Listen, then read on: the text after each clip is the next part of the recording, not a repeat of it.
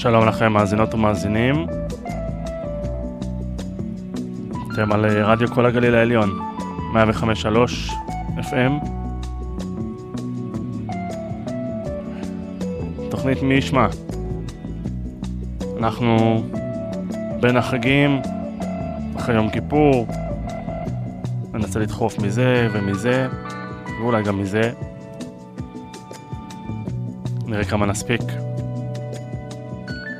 אנחנו יוצאים לדרך עם הסיפור השבועי שלנו. הסיפור שלנו קוראים עדותו של אילן.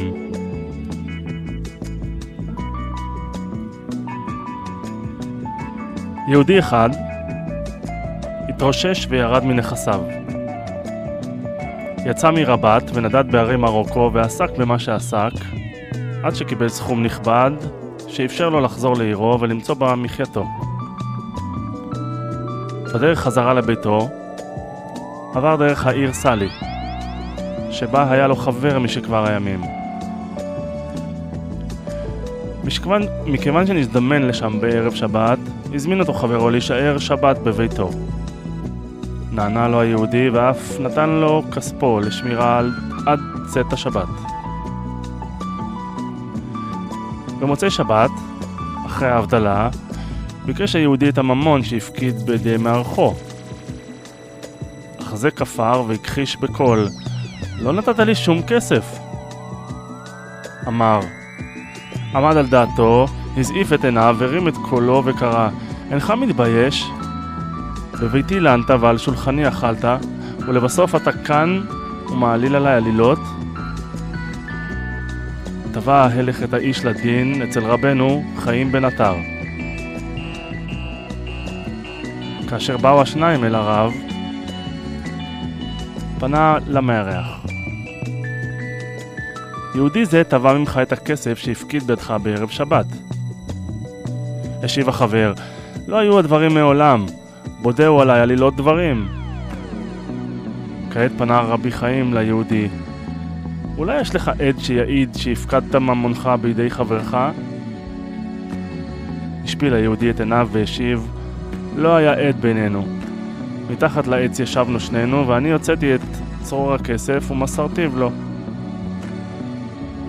קרא רבי חיים בשמחה, הרי זה טוב מאוד. גש נא לעץ והזמן אותו להעיד. היהודי שידע שרבי חיים הוא בעל מופת, יצא אפוא לדרכו מבלי לערער על הדברים. כעבור רגע פלט הרב, האיש שלנו בוודאי כבר הגיע אל העץ. מה פתאום? השיב לו החבר המארח כלאחר יד, עדיין רחוק הוא. העביר רבי חיים ידו על זקנו ואמר, קום, והשב לו ליהודי את כספו. כשראה את מיעתו של זה על פניו, הוסיף ואמר, אם לא קיבלת ממנו כסף תחת העץ, מנין לך מקומו של אותו העץ? מיד קם האיש להחזיר את הכסף לבעליו.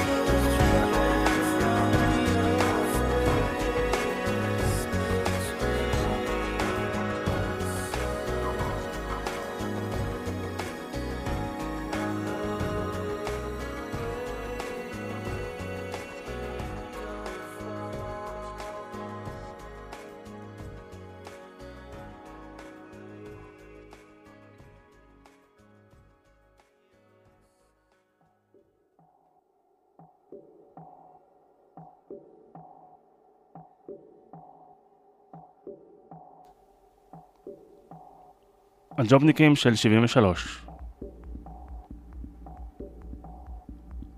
כשצפירת החירום נשמעה באותו יום שבת של אוקטובר 73, סמל ראשון אמנון כפכפי זינק מהספה בביתו.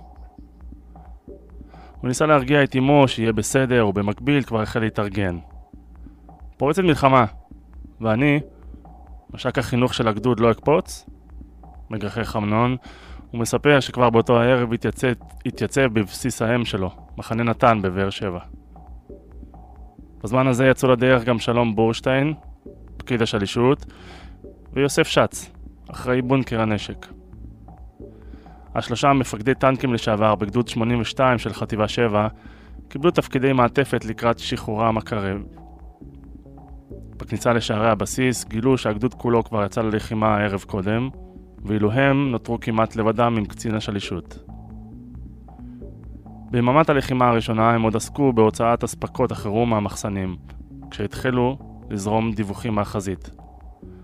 שמענו על מה שקורה ועל מספר הנפגעים הגבוה, וידענו שאנחנו לא מתכוונים להישאר מאחור. אולם השליש סירב לבקשתם בטענה שישנם מספיק כוחות בחזית. המת"קים לשעבר החלו לחפש דרכים אחרות להצטרף לחבריהם ברמת הגולן. אמנון החליט שהוא מקיים בדיקה נוספת, ונכנס באישון לילה ללשכת המג"ד. הוא הרים טלפון למפקדת הגיס, שם הודיעו לו בנחרצות כוחות נוספים נחוצים, כל מי שיכול, שיעלה. כשהערב ירד, ביקשו השלושה מהשליש לצאת להפסקת התרעננות בגלידה מונטנה, הסמוכה לבסיס. אין בעיה, ואל תשכחו להביא לי גם שתחזרו, ענה להם. ואלה מיד חצו את הכביש והחלו לתפוס טרמפים צפונה. בין מובילי טנקים לרכבים הגיעו שץ, כפכפי ובושטיין אל חלקה הצפוני של המפה, ובדרך למחנה פילון בראש פינה נדחסו בטרמפ בין משטחי מנות הקרב. תגיד, אתה יודע מה קורה בגולן? שמעת קצת חדשות? שאל כפכפי את נהג המשאית רגע לפני היעד, והנהג השיב, הסורים בנפח. אבל איך? נפח זה פה, במרחק כמה דקות נסיעה, נבהלתי. זו הייתה הפעם הראשונה שהבנתי את משמעות הביטוי פיק ברכיים, מודה כפכפי. הוא מבקש שאשים לב איך באחת צומרות שערותיו. אחרי ניסיון לשוחח עם חמ"ל המבצעים של פילון, הבינו שלא יצליחו לקבל מידע אודות טנקים זמינים או הגדוד בכלל, והחליטו להמשיך למחנה נפתלי, בעקבות שמועה על טנקים תקולים שהגיעו לשם. בשונה משלושת מפקדי הטנקים לשעבר שעלו זה עתה מבאר שבע, שמוליק זמל היה מ"מ בחטיבת מילואים, שנלחמה מהיום הראשון.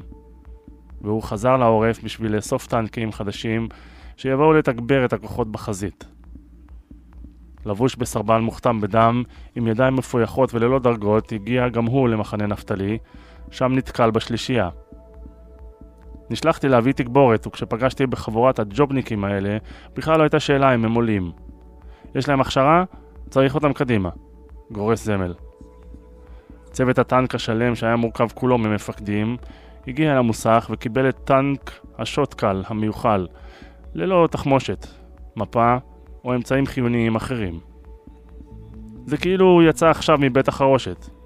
השלמנו את החלקים החסרים מטנקים תקולים בצידי הדרך, משחזר כפכפי. בלי לבזבז זמן, ארבעת מפקדי הטנקים לשעבר איישו את התפקידים השונים. כפכפי לתא הנהג, שץ לעמדת התותחן, בורשטיין טנק קשר, ואחרון עלה מפקד הטנק, זמל. בדרך קיבלו את אות הקריאה בקשר, אשנב שלוש. כך נחתם בטפסי הקשר. משמעות המילה אשנב היא אי שלישות. צירוף מקרים מדהים בהתחשב שרק אתמול חלקם עוד היו אנשי שלישות בעצמם. פנייה אחר פנייה עברו חברי אשנב שלוש בין ערי הגולן הירוקים לכלי המלחמה השרופים שהחלו להצטבר בשטח. חלקם עוד מחפשים את גדוד הבית, ואחרים שועטים אל הגבול במהירות בעזרת כל הקשר של משבצת, מח"ט שבע דאז, יאנוש בן גל, זיכרונו לברכה. בתוך קופסת הפלדה הכבדה, חוסר הוודאות המשווע הורגש היטב, והחוסרים שליוו את הטנק בהתחלה הפכו לקריטיים. כשירדה החשיכה ומסביבם אפלה מוחלטת. לא היו לנו אמצעים לראיית, לראיית לילה, זה היה כמו לנסוע עם עיניים קשורות. אחרי כמה קילומטרים הבנו שמוטב לעצור ולחכות לזריחה. עם ראשון חזר הכוח לדהור אל פתחת קונטרה, והתחיל להרגיש את סערת המלחמה המתקרבת. מטר של ארטילריה צפופה שיטח את הדרך בה עמדנו לנסוע, כמה עשרות מטרים לפנינו. שמעתי טקטוקים קטנים באותו זמן וחשבתי שהשתחרר איזה פין. כשביקשתי לעצור, שמוליק צעק לי מלמעלה, אלו לא נקישות של זחל, יורים עלינו.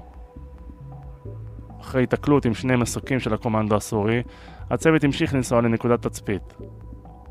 כשהגיעו למיקום גבוה, הוא נעצר, ולפתע לעיני השנב שלוש נגלה מחזה, מחזה סוריאליסטי לחלוטין. כחמישה טנקים ישראלים עומדים ומנהלים קרב בלימה מול עשרות רבות של כלים סוריים. בלי לדעת, טנק הג'ובניקים מצטרף למרכזו של קרב שיחשב לימים לאחד הקרבות הקשים ביותר בתולדות המלחמה. עמק הבכה. עמק הדמעות. לא היה זמן לחשוב על כלום. ראינו את הטנקים המעטים סביבנו מנסים בכל כוחם למנוע מהסורים לפרוץ את החזית. מעידים כפכפי וזמל. תפסנו עמדה והתחלנו לירות. על מה לירות? שץ קרא בקשר. לא משנה, תירה, השיב זמל. איזה סוג פגז? שאל. זה לא משנה, פשוט תירה. במשך דקות ארוכות טען פקיד השלישות בורשטיין פגזים במהירות. אחראי בונקר הנשק שץ הצליב מטרות וירה, ומש"ק החינוך כפכפי שיפר עמדות. תחת פיקודו של קצין המילואים זמל, הם פגעו בהצלחה בטנקים רבים. בין ירי אחד למשנהו הצלחנו לראות את ההתקפה הסורית נשברת, וכוחות האויב התחילו לסגת, עד ששמענו את יאנוש מודיע בקשר על גל שני. שימו לב, ניסיון פריצה נוסף, כ-80 כבדים נעים לכיוונכם, הודיע המח"ט ברשת הקשר. תוך רגעים ספורים שיירה ארוכה של טנקים התקדמה במהירות אל תוך העמק. תחת מעטה של אבק ועשן מנועים, החלו הכוחות הישראלים להפגיז את השיירה שמילאה את המקום. הם היו בכל עבר, קרובים כרחוקים, ומלבדם גם עשרות טנקים הרוסים, מעיד זמל. כבר לא ניתן להבחין מה תקול ומה יכול לשחרר פגז. אחד הטנקים הישראלים שיפר עמדה מאחוריהם. כל פגז שנורה עף ממש ליד ראשו של זמל. אם היה רגע שפרד, שפחדתי, זה היה זה. שם נחתה לה ההבנה שאני יכול למות בכל רגע. כל תזוזה קטנה הייתה יכולה לסיים לגמרי את הסיפור. כשהם קרובים במיוחד לאויב, הבינו חברי הצוות שהם חייבים להתקדם למדרון על מנת להנמיך את הקנה, ונותרו חשופים לחלוטין מול הסורים. פגז ראשון שכוון אלינו, כמעט מטווח אפס, פגע באדמה מתחת לטנק, והעלה ענן אבק כבד. לא הצלחתי להבין מי יורה עלינו, ומיד ניסינו לסגת לאחור. הניסיונות של מפקד הטנק לחמוק מהכוונות הסוריות עלו בתוהו, והפגז השני פגע בצידו השמאלי של הצריח. הטנק זינק באוויר, 45 טונות שקופצות כמו כדור גומי. אמנון משחזר איך נתקע בתא הנהג כשהחלל התחיל לבעור, והצליח להיחלץ דרך מדפי הטנק שנתקעו. עם הפיצוץ, דפקתי את הראש בכידון הנהג, ניסיתי לקרוא להם בקשר ואף אחד לא ענה. הסתובבתי אחורה וראיתי הבזק צהוב. זה היה חם כמו השמש. הבנתי שהטנק בוער, ואם לא יצא עכשיו, או שהתחמושת שנשארה תתפוצץ, או שנחטוף עוד פגז, הוא מספר. מחוץ לתא הנהג, מהומת אלוהים, כל עוצמת המלחמה עוברת מול העיניים. ראיתי איך האדמה מלבינה מקליעים שעברו לי בין הרגליים, משחזר אמנון. כשהוא וזמל שעף עם הפיצוץ חשופים לחלוטין בחזית עמק הבכה, השניים מנסים להבין מה עלה בגורלם של חברי הצוות האחרים. אחרי כמה דקות, שץ יוצא החוצה לבדו. ניסינו לשאול אותו מה עם בורשטיין, אך מתוך מבטו העמום הוא הצליח להשיב במלמול, נהרג. למעשה זו הייתה הפעם האחרונה שהשנב שלוש היו יחד כברביעייה. חברי הצוות שנותרו חילצו את עצמם לאחור על גבי טנק שעבר במקרה. שץ חזר לחזית, מאוחר יותר, והאחרים מצאו דרכם לבתי החולים. על נפילתו של שלום בורשטיין, זיכרונו לברכה, נכתבו אמנם רק כמה משפטים לקוניים, אך הם טומנים בחובם סיפור לחימה הירואי וגיבור, שניצב עד נשימתו האחרונה מול פני האויב. אז איך הסיפור הזה נשאר מתחת לרדאר? אף אחד ממאות המסמכים המאובקים שנפתחו בשבוע שעבר בלטרון לא הצליח להסביר איך צוות טנק שלם לא תועד במשך ימים שלמים. גם מוצרי ארכיון יד לשריון הטילו ספק ביכולת למצוא ידיעות ממשיות לאותו טנק בודד, היות ובצל ערפל המלחמה כמעט ולא נותרו רישומים.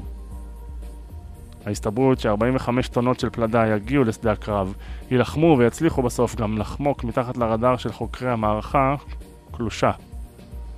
וכשמסתכלים על קרב מפורסם שכזה, על אחת כמה וכמה,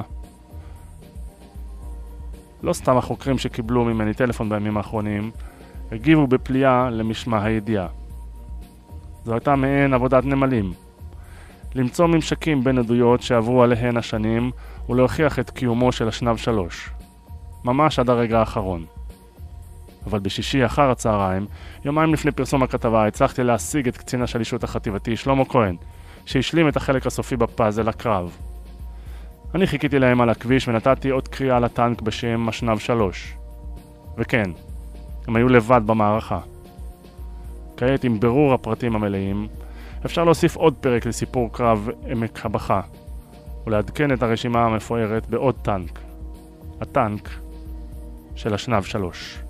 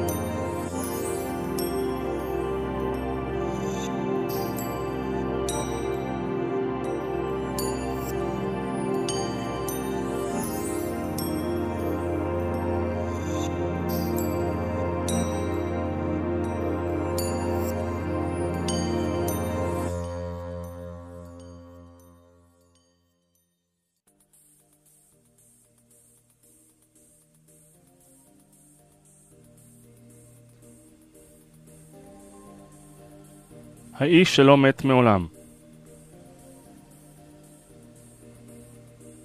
ליבו עמד מלכת בדיוק בשעה אחת ורבע אחר הצהריים, ב-12 בינואר 1967.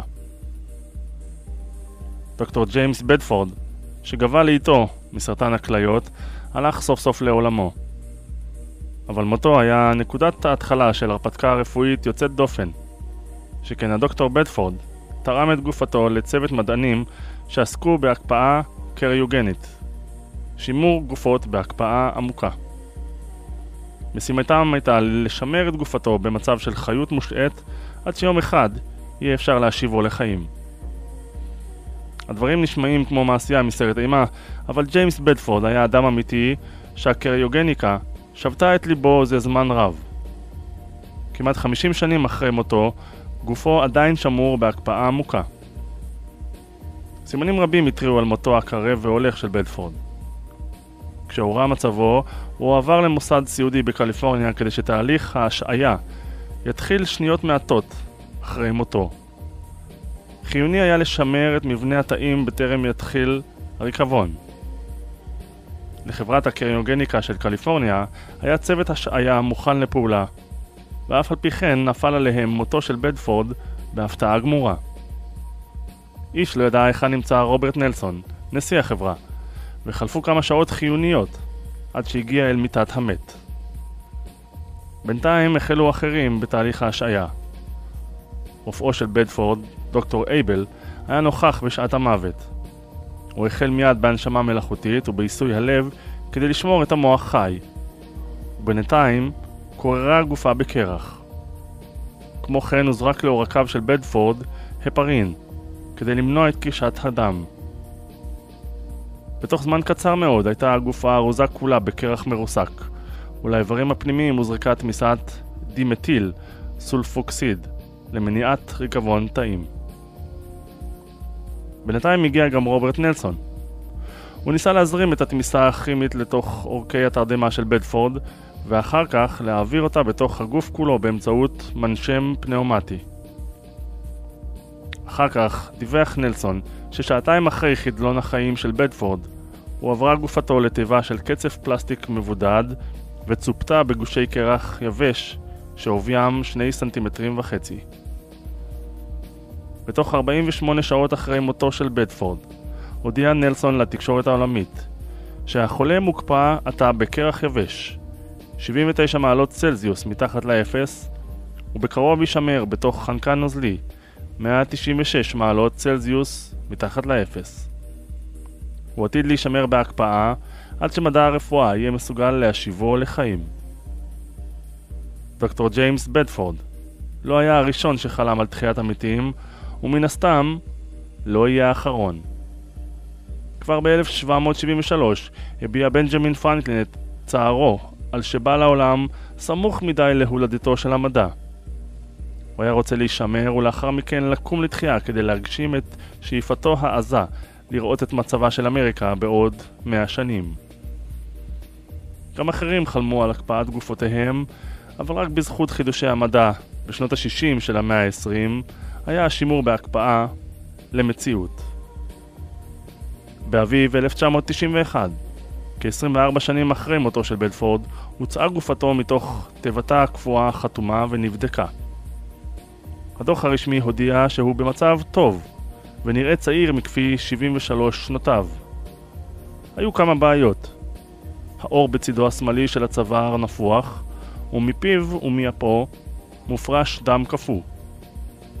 בדוח נאמר עוד שעיניו של בדפורד פקוחות למחצה וקרניותיהן לבנות כסיד בשל הקרח. נחיריו משותחים במקצת כנגד פניו, כנראה מפני שגוש של קרח יבש לחץ עליהם בעת ההקפאה הראשונית. אחרי בדיקה יסודית, הוא עבר בדפורד לקפסולה חדשה, וזו אוחסנה בקרן אלקור להארכת החיים באריזונה. ושם הונח, עד עצם היום הזה, גופה קפואה המקווה יום אחד לשוב לתחייה מן המתים.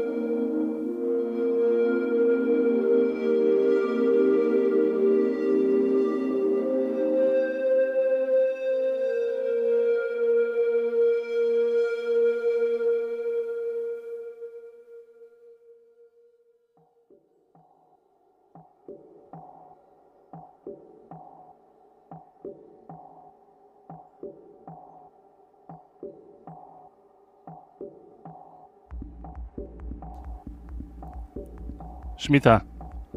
אברי גלעד. לא יודע אם שמתם לב, אם זה מעניין אתכם בכלל, אבל שנת השמיטה החלה. בימינו השנה הזו היא בעיקרה שנה של התחכמויות הלכת... הלכתיות, המאפשרות לנו לצרוך ירקות ופירות, למרות שהאדמה כביכול נחה. בעבר זו הייתה שנה של שמיטה עמוקה יותר, שמיטה חברתית של חובות ומחויבויות. תארו לכם שבמקום לעשות כל מיני קונצים כמו היתר מכירה ומצע מנותק ואלוהים יודע מה, מקבלים החלטה ששנת השמיטה תשוב לימי תפארתה בשינוי. הרי האדמה כבר לא באמת צריכה מנוחה של שנה. הדשן המודרני מספק לה שנת צהריים זריזה ומספקת, ואין סיבה אמיתית לשגע את כל השוק ולפרנס את חקלאי ירדן וטורקיה בשביל משהו שאינו נצרך באמת. מהצד השני, האביונים עדיין מתמודדים עם ריביות הולכות ונערמות, והוצאות לפועל ומכתבי התראה וניתוקים ופינויים לרחוב ודאגות רבות מאוד.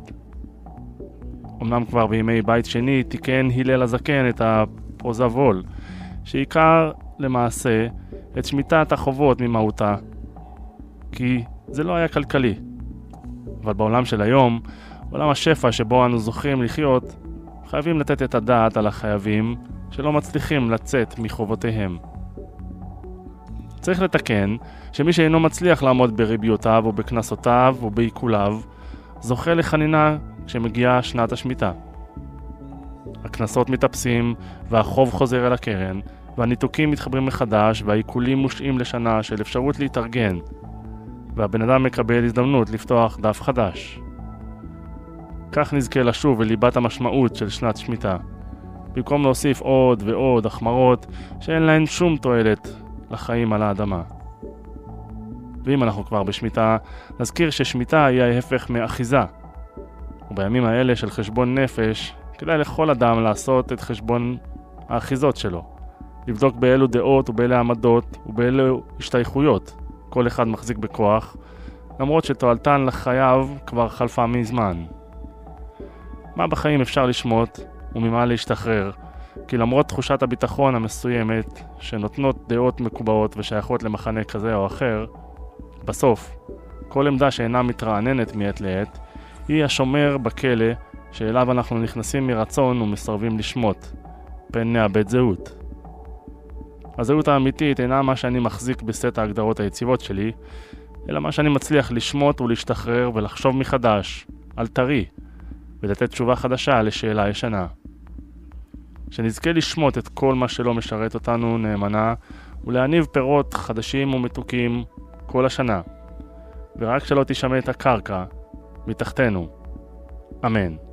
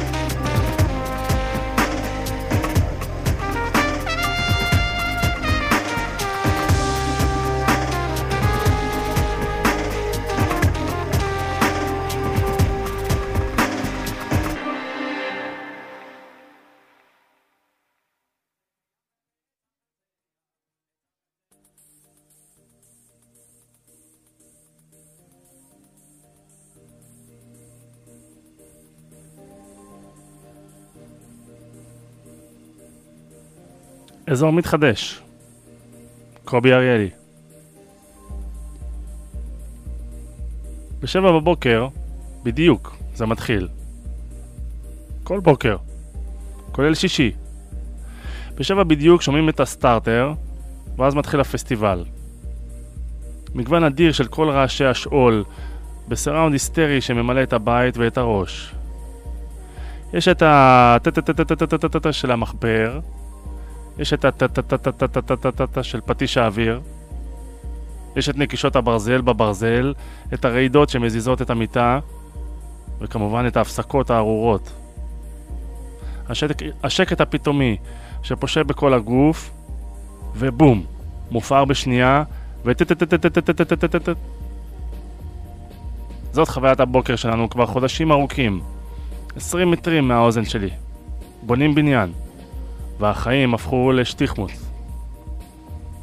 אני גר בירושלים, באזור מתחדש, ובכל יומיים יזם זריז קונה בניין ישן, הורס אותו, מכשיר את השטח, ובונה תחתיו בניין אחר. גדול ממנו פי שלוש. זה מתחיל בשבע. בית הספר מתחיל בשמונה, הבנק נפתח בשמונה וחצי. פעם הייתי ישן בשבע. היום אני ער לגמרי בשבע. מקלל חרש. ומגיף חלונות ותריסים. אז נהיה חם, מדליק מזגן, אז נהיה קר. מקלל יותר בקול, ומגלה שהרעש בכלל לא חודר דרך האוזניים, אלא דרך הטחול והלבלב. הבית כולו רועד. הגוף כולו דבוי. ומה שיפה בכל העניין הוא הידיעה שככה זה, שאין מה לעשות. בניינים צריכים להיבנות ויסודות צריכים להיווסד, קומפרסורים זוהמים ומרסקים הם החיים, ושעון דחפורים הוא חלק מיפי פניה של עיר חיה. ואף אחד עוד לא הבטיח בשום חוזה רכישה או שכירות שמישהו במגרש הסמוך או ברחוב הסמוך לא יחליט פתאום להרים בניין. אני גם לא חושב שלגיטימי להרגיש התנגדויות במקרים כאלה, כמי שנוהגים טרדנים אחדים. כאלה הם החיים. אל רעש הדחפורים צריכים להתרגל, מותר קצת להתעצבן, אבל אין על מי. ככה זה. כאן בונים. חג הסוכות מוציא אותנו מהבית אל הסוכה, דירת הארעי. הספרות התורנית מרבה להעמיק במהותה של הסוכה כמעון של שמחת חג מתפרצת ושל חיבוק אלוהי אוהב, אבל בבסיסו, הרעיון של המעבר לסוכה הוא קודם כל עזיבת הבית. המגורים הזמניים בסוכה נועדו בראש ובראשונה לפגוע בהגמוניה המבצרית של הבית היציב, הבטוח, כדי שהאדם לא יתמכר ליציבות הזו, יפתח בתלות וישאב ממנה ביטחון נצחי ובלתי מסויג. שבוע בשנה נדרש האדם לעזוב ולו באופן סמלי את מבצרו ולצאת למגורים בסוכה המטלטלת ומוכת רוחות, כדי לשוב אל הבסיס האמוני שמזכיר לו כי הוא אינו בעל בית על כל משמעויות הביטוי הזה.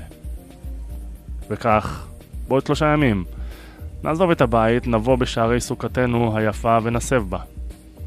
נתפלל שלא יבוא פתאום הגשם, ובעיקר שלא ימשיכו עבודות הבנייה, גם במהלך החג. די לנו, במסר חינוכי, אחד.